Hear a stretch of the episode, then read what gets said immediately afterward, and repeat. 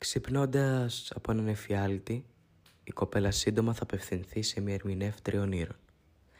Η γριά γυναίκα θα της αναλύσει το όνειρο και θα την προειδοποιήσει για τα σημάδια. Θα αργήσει άραγε η Τίφανη να αντιληφθεί πως ο εφιάλτης της ίσως να βγει και αληθινός.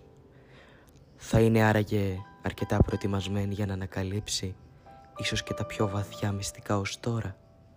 Είναι η στιγμή που η κοπέλα πρέπει να ρίξει τα ζάρια χωρίς δεύτερη σκέψη και να παίξει. Ακόμη και αν πρόκειται να χάσει. Ο εφιάλτης στο τούνελ.